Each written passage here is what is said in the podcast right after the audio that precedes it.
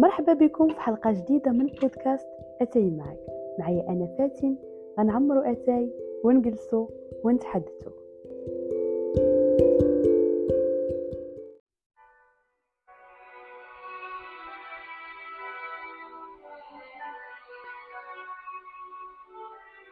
لا تشكو للناس جرحا أنت صاحبه، لا يؤلم الجرح إلا من به ألم. شكواك للناس يا ابن الناس منقصة، ومن من الناس صاح ما به سقم. فالهم كالسيل، الهم كالسيل، والأمراض زاخرة، حمر الدلائل مهما أهلها كتم.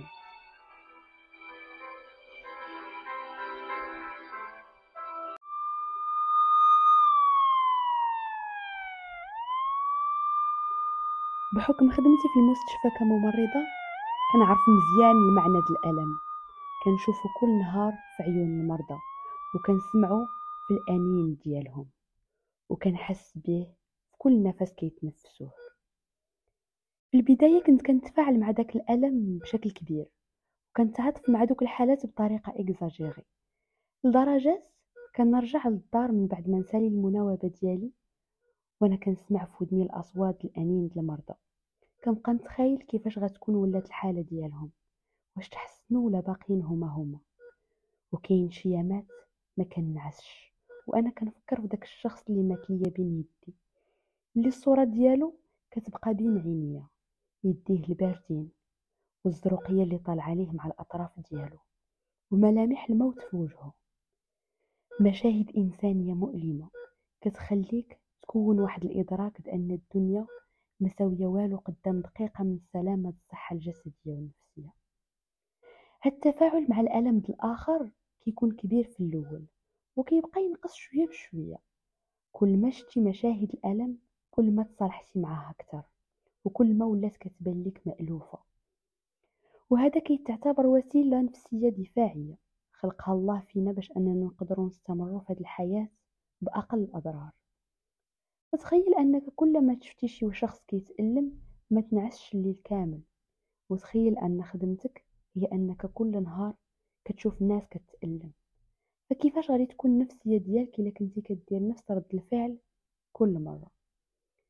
ربما هذا علاش كاين واحد الهضره كتقول ان الناس ديال الصحه كيكون قلبهم قاصح، خاصه اللي كيتعاملوا مع المرضى يوميا بشكل مباشر، اللي كيشوفوا الدم يوميا، اللي كينظفوا الجراح، واللي كيخيطوا اللحم ديال الانسان، اللي كيشوفوا العشرات ديال الولادات يوميا، واللي كيشهدوا على عشرات الوفيات. كيولي المشهد مألوف بالنسبه ليهم، وداكشي اللي كان كيتحرك فيهم كيبقى غادي وكينقص مع كثرت ديك المشاهد. بحال شي شخص ناض الحرب في بلاده، الوطأة الاولى ديال الحرب والاحساس بفقدان الاقارب والناس اللي كتعرفهم، والصدمه اللي كتكون في الاول كتبقى غاديه وكتنقص مع كل شخص كيموت في الحرب، حتى لواحد النهار كيعرف داك الشخص باللي ما بقى ليه الا انه يقوي قلبه ويهز السلاح باش يدافع على داك الشيء اللي بقى ليه. بكل بساطه التعاطف مع الالم الاخر شي حاجه اللي انسانيه بزاف، وخص الانسان يكون متعاطف، ولكن بشرط ان هاد التعاطف ما ياذيكش، حيت انت الا تاذيتي ما غتقدرش تقدم الخدمه المناسبه لداك الشخص باش تقدر تعاونه. وهنا كنلقاو ناس اللي ما كيعبروش على الالم ديالهم سواء كان نفسي او جسدي، كيكتموه في الداخل ديالهم، ما كيشاركوه مع حتى واحد. ولا سولتيهم واش لاباس كيقولوا لك لاباس الحمد لله، ولكن هناك بأس وهناك الم غير معبر عنه.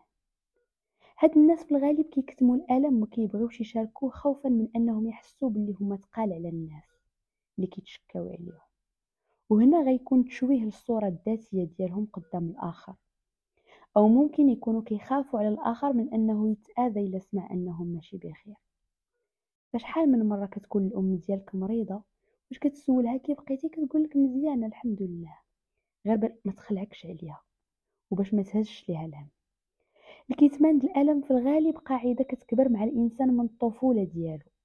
فاش كيكون صغير كيطيح ويتجرح ويبكي ويقولوا له ما خصكش تبكي انت راجل، وكنلقاو الرجال هما اكثر الضحايا لهاد المساله، وهادشي احتسابا للصوره اللي حطها المجتمع على الرجل انه قوي وشهم هو من حقوش يبكي أو يعبر على المشاعر ديالو أو أنه يتشكى ويقول اش ضارو. الراجل خاصو يتحمل في صمت، خاصو ما يبينش أنه كيتألم. الألم ديالو عيب وعار على الرجولة في المجتمع والأعراف، وهذا الشيء خلق لنا جيل من قساة القلوب، من رجال هازين معهم الآلام وندوب نفسية اللاوعي ديالهم وما قادرينش يتخلصوا منها، فكيفرغوها بطرق غير صحية بحال الإدمان على المخدرات ونوبات الغضب والعصبية والعنف تجاه الأقرباء. الكبت ديال الألم مسألة غير صحية وما عنده حتى علاقة بالصبر. السعادة كتكبر إلا شاركناها مع الناس، والألم والحزن كيصغار إلا شاركناه مع الناس القراب اللي كيبغيونا وكيحسوا بينا. صحيح أنه كاين شي مسائل من الأفضل تبقى غير بيننا وبين أنفسنا، إلا كان خطر أنه إلا شاركناها لحدة الألم ديالنا غتزيد، ولكن خص ديما ندوروا نفوسنا بالأشخاص المناسبين، الأشخاص اللي ما غيحكموش علينا وحنا في موقف ضعف، الأشخاص اللي غيبغيونا باش نكونوا مراض وضعاف ومتألمين بنفس الطريقة اللي كيبغيونا بها فاش كنكونوا قويين وسعداء. العلاقات الاجتماعيه تخلقات باش تضم الجروح ديالنا وباش تنفس الالم اللي كيعيشو الانسان. الانسان اللي كينكر الفضل ديال العلاقات الاجتماعيه واللي رافض ان الناس يشاركوا حياته غيتالم بزاف. للاسف مؤخرا طغات علينا الفردانيه ولا كل شخص باغي يعيش بوحدو بالطريقه اللي كتناسبو.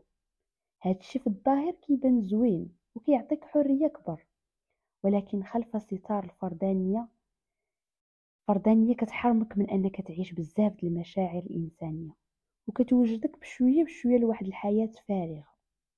الفلوس والشهره والمكانه الاجتماعيه ما عمرها كتعوضك على اشخاص حقيقيين كيبغيوك وكتبغيهم بدون مقابل، اشخاص ممكن تشارك معهم الحلوه والمره، اشخاص ممكن تشكى عليهم باش تضيق بيك الدنيا بلا ما تخاف انهم يحكموا عليك او يهربوا منك.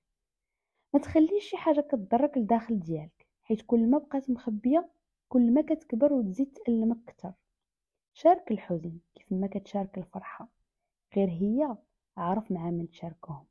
ولا ما لقيتيش اللي يفهمك او يحس بك، فكاين واحد اللي متاكده غيفهمك مزيان وغيعرف الحاله ديالك بالضبط، والأكثر من ذلك هو اللي عنده الحل الأمثل لجميع الحالات.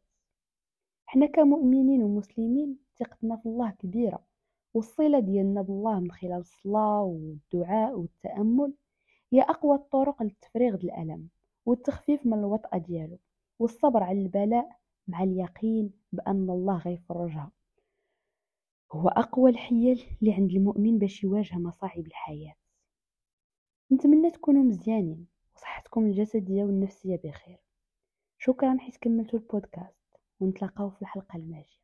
كنبغيكم من كل قلبي، إلى اللقاء.